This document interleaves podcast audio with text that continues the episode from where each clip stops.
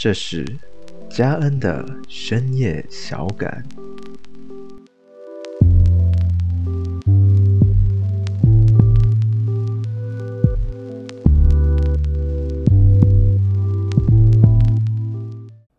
这一集的开头是不是有点不一样呢？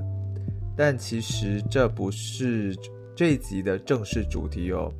那先来讲一下，我觉得有些事情、有些话题呢，我没有办法长篇大论，特别是我独自的去聊这些事情和话题，很难聊个二三十分钟。但是如果有朋友啊，或者有嘉宾的话，或许就可以讨论的比较久。而且这些事情呢，大部分是在夜深人静的时候，特别容易有感而发的一些想法、一些小感悟。那有时候呢，自己就已经躺在床上了，自己已经准备要睡觉了，就会很懒的要起身找一些纸笔或者用手机来，就是记下这一些想法。但偏偏睡了一觉，醒来过后，通通都忘了，忘了那个 idea，忘了要记录 idea 这个举动。所以呢，我又。又来插播了一个新的迷你单元，叫做深夜小感，就是为了要抒发抒发一下这些我一觉醒来之后依然还记得的深夜小感悟和一些想法。在这个迷你单元呢，我也想要尝试一个新的东西，呃，那就是呃，要一个比较。Gay bye 吧，就是会比较字正腔圆的方式呢，来呈现，呃，一个深夜小感的主题。然后呈现完过后，我就会以正常的说话方式再去补充说明。接下来呢，我们就进入这一次的深夜小感主题。这一次的主题呢，叫做怪物与假面骑士。我们到底是怪物？还是假面骑士呢？或许我们每个人一开始的时候都是怪物，每天面对着不同的假面骑士。然而，随着时间、随着经历、随着成长，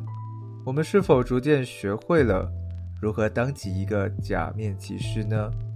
最后，还甚至成为了假面骑士的一份子。与其他的怪物抗衡，成了假面骑士的我们，不只是要对付着其他的怪物，我们同时也跟那个已被遗忘、曾是怪物的自己一对一抗衡着。我会觉得，我和你之间，或者我和他之间，又或者你和他之间，我们每一个人都是独立的个体。我们都是与众不同，然后有专属自己的个性与性格的人类。那既然是独一无二，那我们就很像各种各样不同类型的怪物。但是呢，随着时间，我们一天天的长大，在学校，我们接受着呃同一套的教育。然后出了社会，我们又获得了更多的经历与经验。再来呢，我们也慢慢懂得社会和职场上的一些文化、一些潜在规则，就会知道这个世界呢，它是有一些既定的框架的。那可以这么说吧，我们就是为了迎合其他的同学、迎合同事、迎合公司，然后再迎合整个社会。我们为了自己的生活与生命呢，我们需要做一些调试和配合，然后要做一些迁就和妥协。我们需要 fit into 这个世界，就好像玩游戏一样，我们一定要 follow 一些规则，要遵循一些玩法，我们才能够过一些关卡。然后我们就会逐渐学习，然后懂得戴上不同的面具。来面对不同的人群，应对不同的事情，那就好像我前面所说的，我们从怪物变成了假面骑士。因为如果我们不戴面具，就是不这么做的话呢，就会好像呃融入不了，会格格不入。但是在不断迎合啊、迁就与妥协的时候，久而久之，呃，不知不觉的，我们也随波逐流了，可能还会在就是这个所谓的调试的途中呢，丢失了自己原有的一些特质与个性。我觉得人类真的是蛮奇怪的，就是我们可以为了一份所谓的归属感。就是为了不孤独，为了不被排挤，就为了不想要被 left out。那我们有时候宁愿选择成为越来越不像自己的人，就是会戴上某一种面具，戴上那个你很想融入的那个群体的面具，然后跟着这个群体的人呢，去批判和评头论足其他人。那批评、批判的那些人呢，就是不属于你这个群体的人们，然后把他们视为怪物，但是往往却会忘记自己，也许可能曾经是那个群体里的那个怪物，那个很有自己独特特质、很有个性的那个怪物，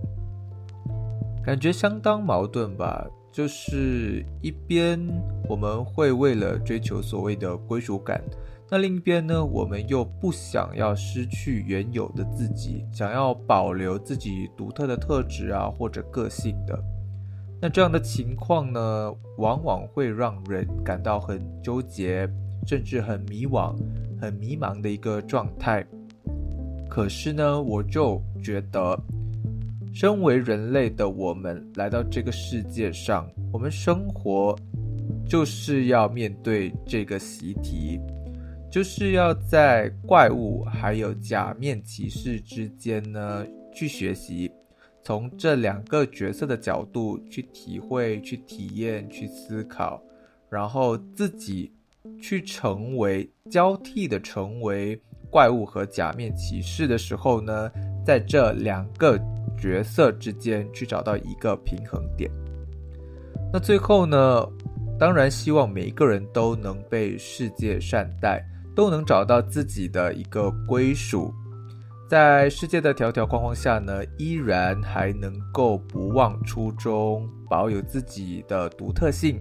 然后骄傲的绽放着。Originally raw. 原汁原味儿。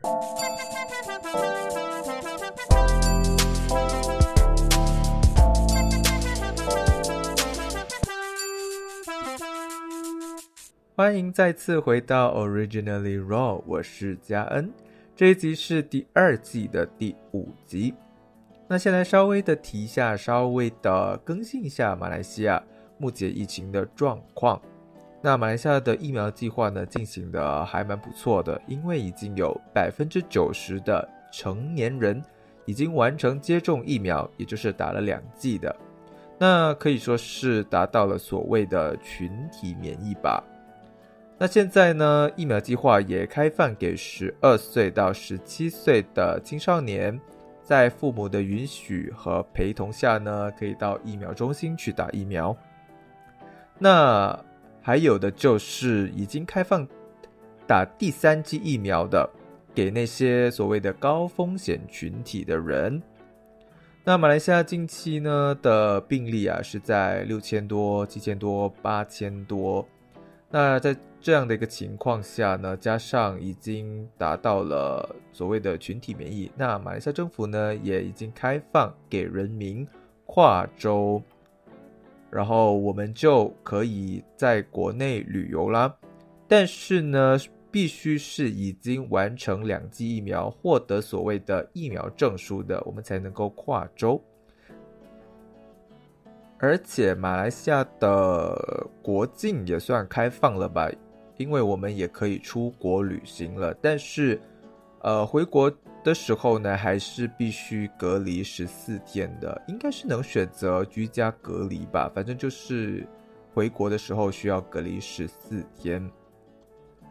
关于跨州或者可以出国的这件事呢，我觉得喜忧参半吧。喜的是人民终于可以有那么一点点的松口气啊、喘口气的机会。毕竟关在家太久了嘛，我们还是要有就是可以逛一逛啊，和朋友聚一聚的那种时光。然后想要再体验那种恢复呃日常的那种 feel，然后经济也可以有所恢复。但是另一方面呢，就是会怕大家因为关太久，所以呢就会忍不住到处溜达。呃，说了可以国内旅游，然后就一窝蜂的到那些旅游景点去，就是怕大家会疏于遵守防疫 SOP，然后不小心让疫情再爆发。那这样的事，我想大家都不愿意再碰到吧。所以呢，还是希望大家多自律，就是该遵守的防疫 SOP 呢，还是得遵守，然后还要顾好自己的卫生方面，就是戴口罩啊、勤洗手啊，这些事情都不要松懈下来。因为现在既然已经是一个必须和病毒共同生活的新常态了，那在这个新常态下生活。呃，我们做好该做的防范措施，然后让整个疫情更加的缓和下来，更加的好转的话，那是不是会让生活更加的自在，更加愉快？这样不是更好吗？那关于马来西亚的疫情状况呢，就分享到这里。接下来呢，我就要分享这一集所要聊的事情。我相信这一次疫情应该影响了几乎所有人吧，无论是生活上啊、工作上还是感情上，多多少少都有影响吧。当然我也不例外。但是我觉得疫情所带来的这件事情，算是给了我一个额外的经验，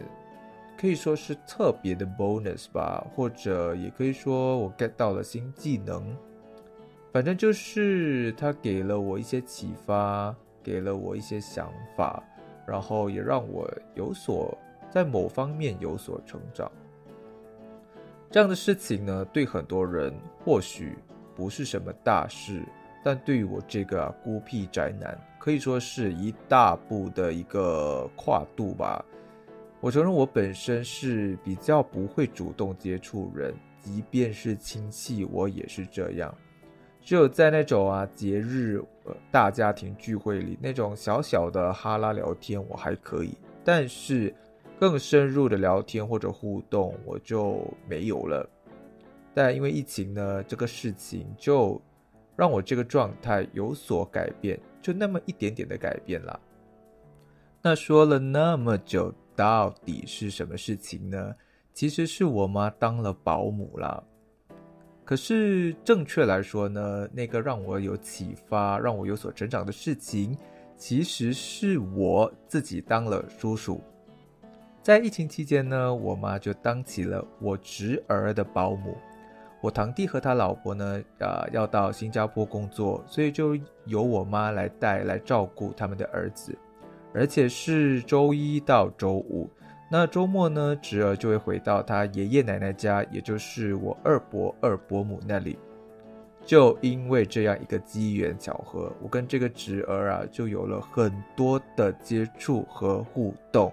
毕竟一个礼拜五天，就这样一年多的接触，呃，一年多的相处，我可以说是看着他一点一点的成长，一点点的长大。所以我觉得这样的一个经验是蛮特别、蛮有趣的。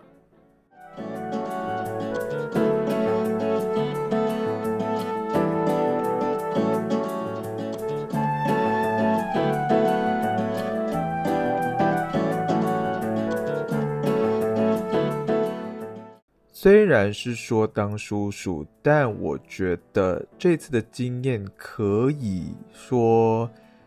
是在某种层面或者某种程度上当了实习爸爸吧，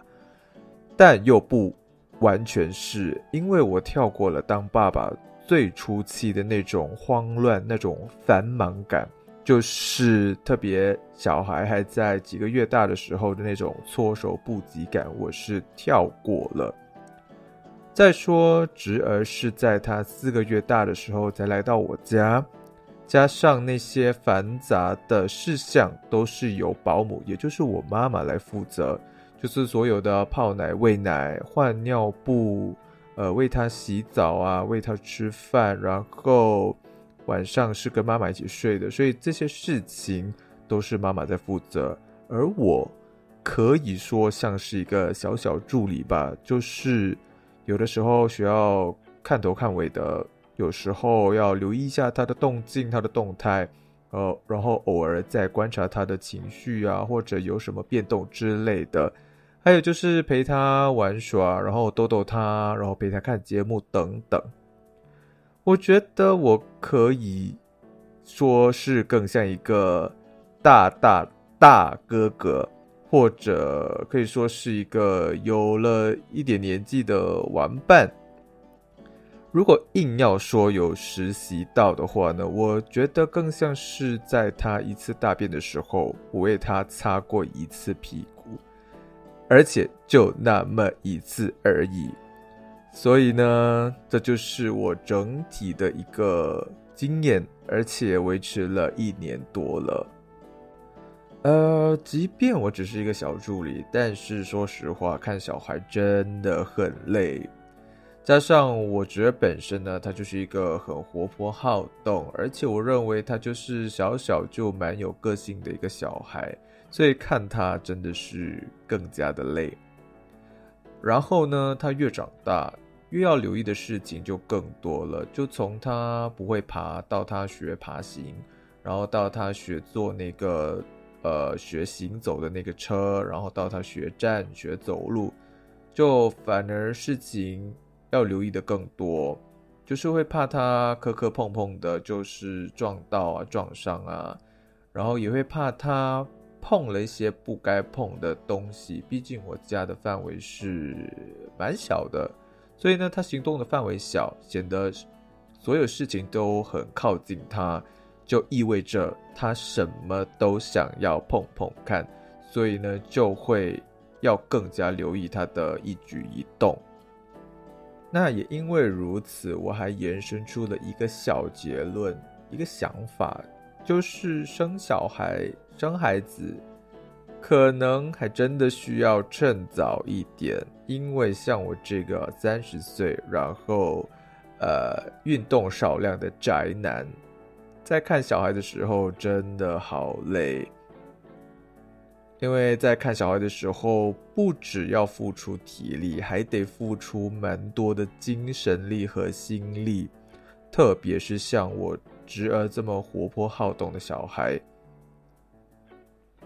那在他还几个月大的时候呢，就是他大部分时间都在睡觉嘛，那当时就。还比较没有那么耗损那么多的体力和精神，但是他现在已经一岁多了，然后他白天小睡的次数已经减少了，就一天可能一到两次，而且每一次小睡的时间也没那么久了，所以只要他一醒来，只要他是醒着的，我们就得花好多的精力体力去陪他。去陪他玩呐，哄他、逗他，陪他看电视等等的，就很难再分心去做其他事情了。所以，我终于可以可以说稍微理解吧，但不全然理解，就是那些全职妈妈或爸爸，他们所谓孩子是生活中心的那种感觉了。虽然说看小孩。照顾小孩是很累的一件事情，但是我觉得它是一个能让自己学习到很多东西的一个体验，也会让自己开始明白一些以前比较不懂得或者不怎么理解自己父母的地方。那其中一个我觉得是取舍，就是你可能有很多想做的事情。但是因为有小孩在，那你就不得不做出那样的取舍。那我举一个比较肤浅，但又很直接的一个例子，就是在这个科技时代，在这个手机很容易不离手的时代，我先说，我玩的手机游戏其实不多，就那么一两个吧。但有小孩在的话，就很难好好的玩游戏。既然很难好好的玩游戏了，那我就会选择收起手机。又或者换一个时间才玩游戏。我学习到的第二件事情呢，应该是情绪上的调试吧。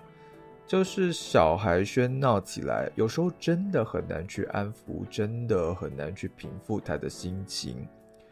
如果像是以前的话，我在外面遇到那种喧闹起来的小孩，我真的是心里会翻白眼，然后有很多 OS，然后自己也会烦躁起来。但是面对着侄儿，我就需要做一点调试，因为不能那么任性，也不能那么就是全然的释放出来、表现出来。就比如，呃，有时在看侄儿的时候，会有比较。呃，精力耗损的时候，那我自己就会转个头，然后深个呼吸，再调整到与小宝宝互动或者说话的那种语调和那种能量，就是不希望他发现我有那种烦躁或者疲惫的那种感觉，因为我会认为。即便他是一个小孩，是一个小宝宝，但是他还是可以感觉得出来你的情绪、你的心情的。所以呢，这就是我在照顾我侄儿的时候学习到的一件事情。接下来呢，我觉得我在顾侄儿的时候，些许也加强了自己的观察能力吧。因为侄儿还小，才一岁多，那他还不会说话。但是他还是会有想要表达的事情，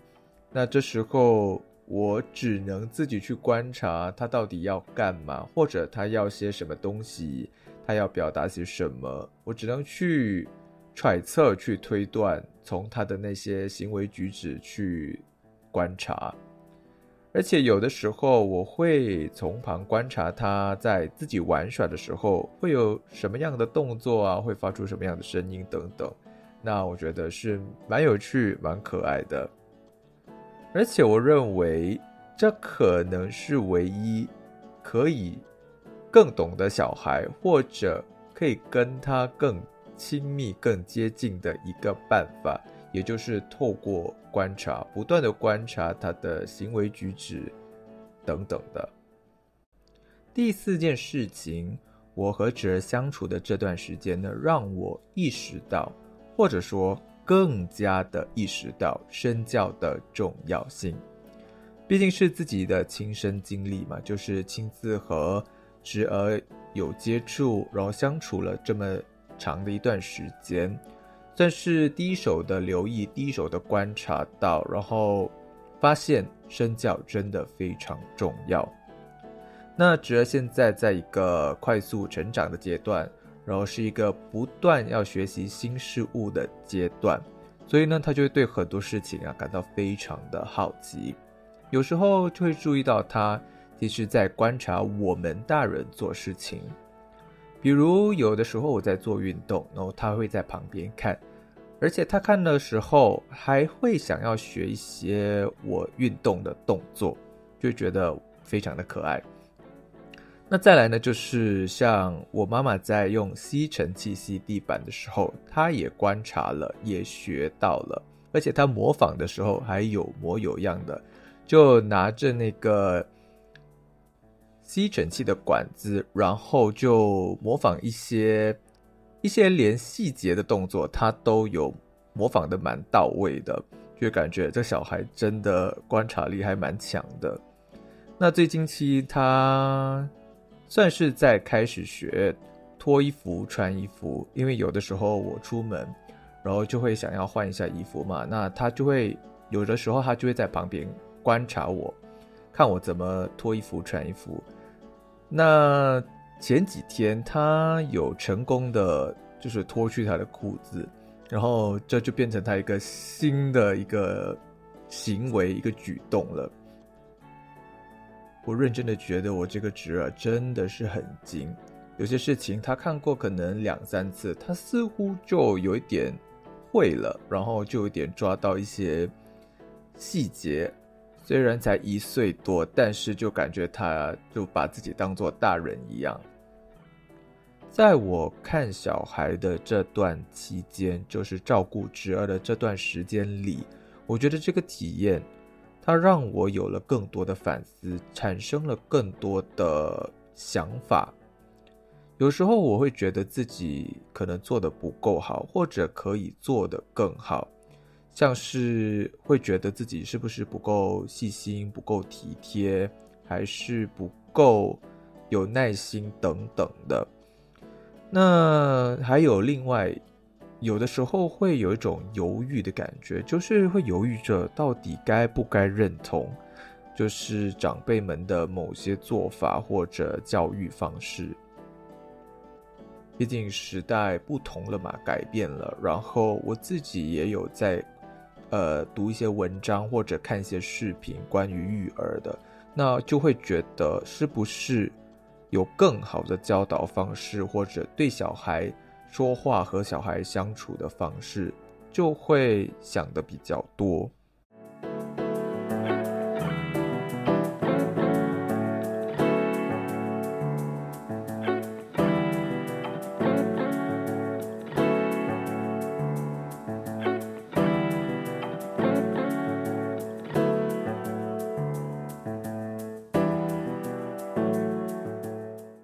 说真的，看小孩，呃，是蛮耗体力、蛮耗精神和心力的一件事情。但总的来说，这个体验是很开心、很愉快的。特别是在看到小孩一点点的成长、一点一点的长大的时候，然后会观察到、留意到他一些很可爱的举动和行为，再加上看到他的笑容啊。就感觉特别暖心，特别可爱，然后心情也会变得比较好，而且也会不自觉的产生一种小小幸福的感觉。可是，身为自称实习爸爸，然后或者保姆小助理的我，其实还有一些比较无奈或无言的感受。那这种无言无奈的感受呢，就是来自于无止境的儿童台节目。那在马来西亚有个电视台叫做 Astro，那 Astro 有个小太阳频道是专给小孩看的电视频道。那它里边播放的呢是台湾幼幼台的一些节目啊，然后还有一些本地的节目啊，还有中国的卡通或者动画片。比如台湾的悠悠点点名、某某欢乐谷、水果冰淇淋，然后马来西亚的新彤彤欢乐园，还有中国的猪猪侠、超级飞侠、喜羊羊等等的节目。但是除了节目，还有更多更多的就是儿童唱跳歌曲。然后基本上在这一年多和侄儿相处的这段时间里呢，每一天的上午。的时间基本上就是侄儿的，我们就会长时间的开着电视啊，开着小太阳频道让侄儿看。那因为现在疫情的关系嘛，我们也不能带他到处溜达，所以也只能在家看电视，然后就陪他玩啊，逗他看这些节目等等的。所以呢，一天内至少半天啊，会看这些儿童节目。还有听到这些唱跳歌曲，说真的，有些歌我们大人都会哼唱了呢。好吧，就当我嘴贱，我的嘴就是无酸不欢。但我认真的觉得，儿童节目真的是只适合儿童时期的人类观看，像我这个三十岁的叔叔就不太适合了。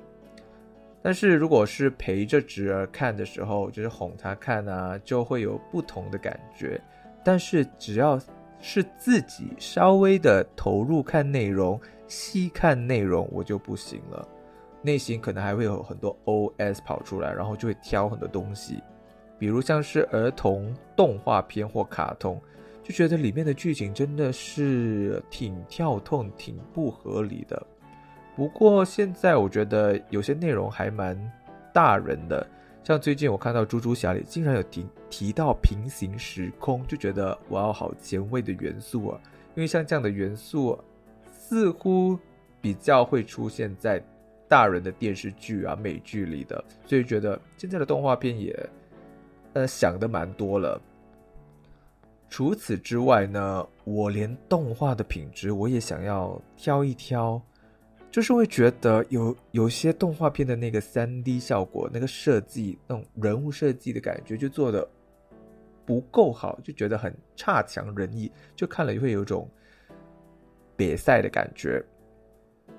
再来。就是让我觉得有点尴尬，有点 cringy，然后有种呃怎么这样的一种感觉，就是有一点点小小的不自在啦。就是当我看到那些悠悠台节目里的那些哥哥姐姐的表演方式，他们就是会把自己当做小朋友，然后以一种超自嗨，然后超活泼的方式与小朋友们说话或者互动。当我看到他们的呈现方式的时候，就会觉得某种层面上蛮佩服的，因为就感觉自己不太可能做得到。呃，难道可以说是自己长大了，所以厌世了，所以就做不到像他们那样吗？可能吧。但我也认为，那可能是唯一。能接近小孩、更亲近小朋友们的一个方式吧，那也是他们的职职责所在，所以才没有办法，才必须那么活泼的方式跟小朋友们说话和互动。